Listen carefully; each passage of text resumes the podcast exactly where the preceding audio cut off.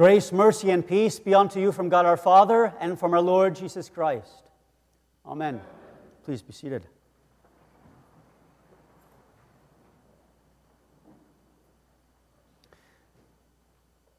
There's a traditional story that's long circulated in the church about St. Augustine, one of the great doctors of the church. And he's walking by the seashore on a warm and bright sunny day.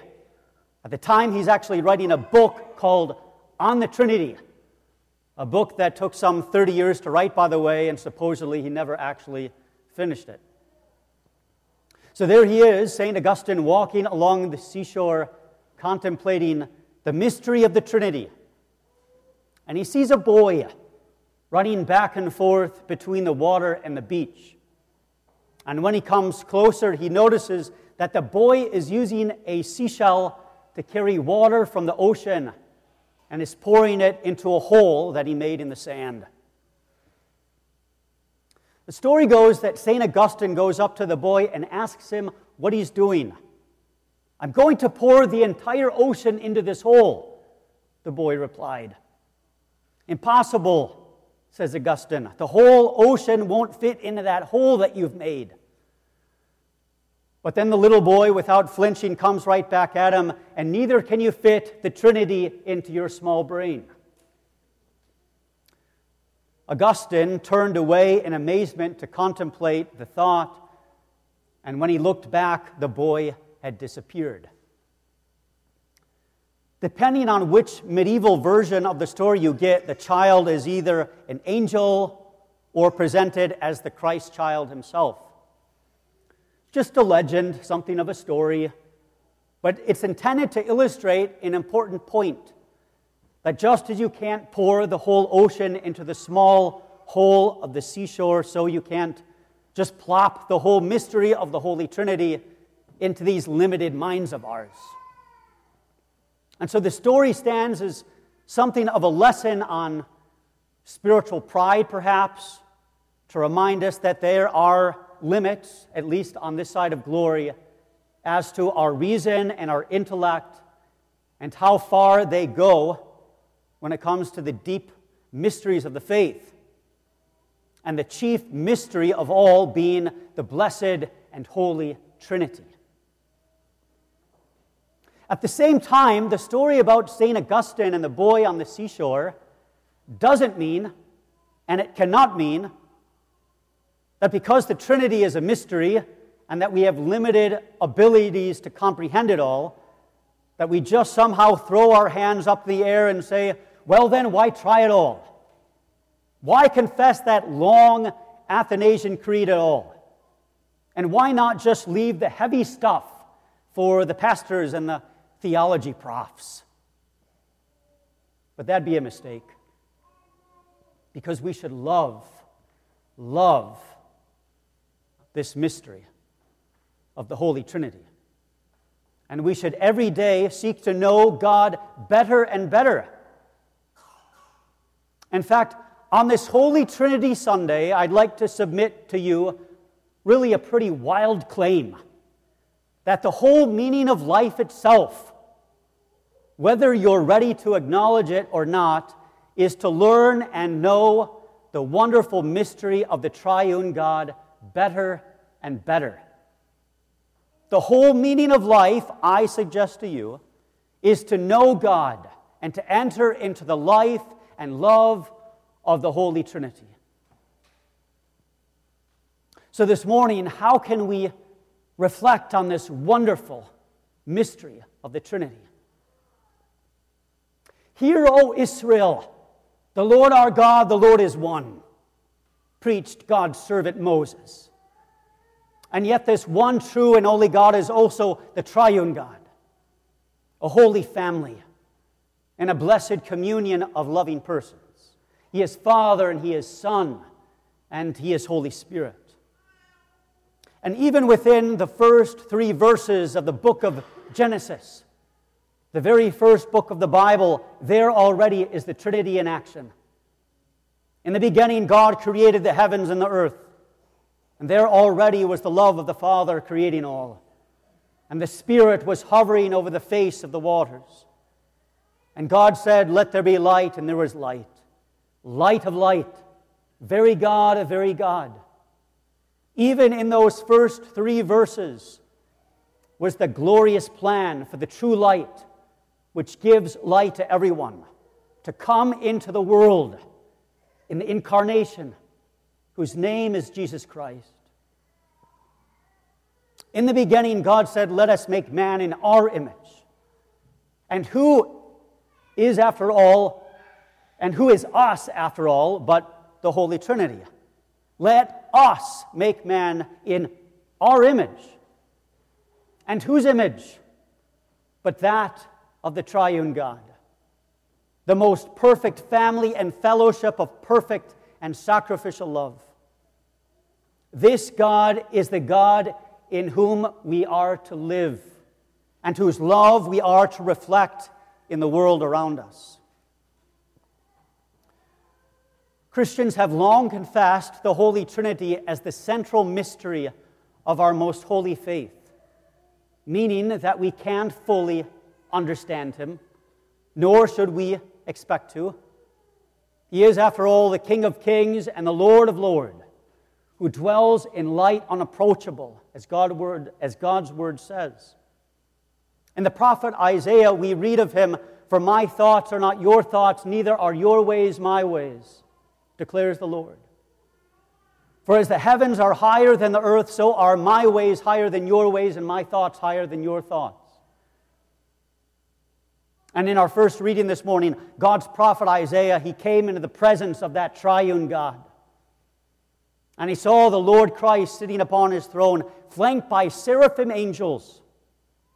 And the temple shook and was filled with smoke. And the angels sang, Holy, holy, holy, a hymn to the tr- holy triune God. And the same song that you sing as you prepare for Holy Communion. But there was one big problem for Isaiah in the presence of that triune God. Woe is me, he cried, for I am a man of unclean lips. I am a sinner. Well, one of those angels flew over to Isaiah from the altar with the burning coal. He touched his mouth and spoke those sweet words of forgiveness and absolution, saying, Your guilt is taken away and all your sin atoned for. And all that forgiveness and all that comfort and the life and salvation all that came from the holy, precious blood and innocent suffering and death of Christ our Savior. You see, coming face to face with the mystery of God and knowing the Trinity, in short, is to know Jesus. A hole in the sand can't contain the whole ocean. And the human mind can't fully comprehend the mystery of the Trinity. But here's the wonderful news this morning. In Colossians, Paul writes that it was the Father's good pleasure for all the fullness of God to dwell bodily in Christ our Lord. Meaning that if you want to know God, you look to Christ and His love. If you want to see God, you look to Jesus whom the scriptures call the image of the invisible God. You see, Christ has made God known to us with all of his love and all of his grace and all of his incomprehensible goodness and mercy. And the really wild thing is, is that it's not just Christ who has and enjoys all these things for himself but that he actually shares them all with us. Listen closely to the blessing that Paul writes to you in Ephesians chapter 3. He writes that you would all know the love of Christ that surpasses all understanding, and that you would be filled, and don't miss this, that you would be filled with all the fullness of God. How about that? God even dwelling fully within you. You see, therefore, the doctrine of the Trinity should not make us think of dusty books and theological treatises, as great as those are, by the way. But instead, the doctrine of the Trinity should make us think about the virgin birth and the crucifixion of this holy and innocent Son of God. Because here is what we've all got to know that up there on that cross, high and lifted up, hangs God Himself. And there He is giving His life for each and every one of you. And you should know that that flesh is God's flesh. And you should know that that blood, that's God's own blood. And you should know that that suffering, that's God's suffering. And that death, dear Christians, that's God's death for you to save you and redeem you. For Christ the Lord has taken on your flesh, He's taken away all your sin. He has laid down His life for you and He has taken it up again. And the Holy Trinity loves you with a love that is beyond all comprehension and understanding. And the Holy Trinity brings to you gifts in the divine service that are beyond your seeing and your sensing, but they are all still there. And blessings that come in the fullness of God. Bread declared to be his body, and wine declared to be his sacred blood.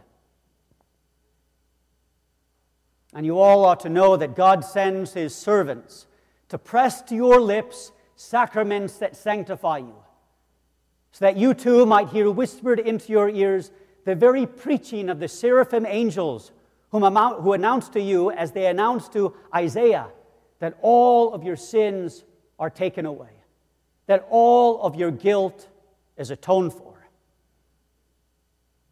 And what that means is that now nothing, nothing separates you from the life and love and joy of the Holy Trinity, that holy family, and that most perfect and blessed communion of saints to which you all belong. Those closing lines of the Athanasian Creed, I know, are sobering. We confess, at his coming, all people will rise again with their bodies and give an account concerning their own deeds. And those who have done good will enter into eternal life, and those who have done evil into eternal fire. Scary, I know. But in Christ, there's nothing frightening about it. And in Christ, there's nothing to fear. Because to do good is to believe in Jesus. To do good is to trust in Jesus. To do good is to receive from Jesus the treasures that he loves to give to you in his holy baptism, in his holy absolution, and his holy supper, which declare that you too are holy and acceptable to God, your heavenly Father. And that means for you that the fiery end time judgment will be nothing more than a cool and gentle breeze passing over you. On the day of judgment, you will stand free from every evil deed, and you will stand clothed in all righteousness for Christ's sake. And all this by faith and not by works. Therefore, the Athanasian Creed closes with these words Whoever does not believe this faithfully and firmly cannot be saved. So may God keep you in this holy faith always, trusting in the love of the Father and of the Son and of the Holy Spirit. In the name of Jesus, Amen. May the peace of God, which surpasses all understanding, keep your hearts and minds in Christ Jesus. Amen.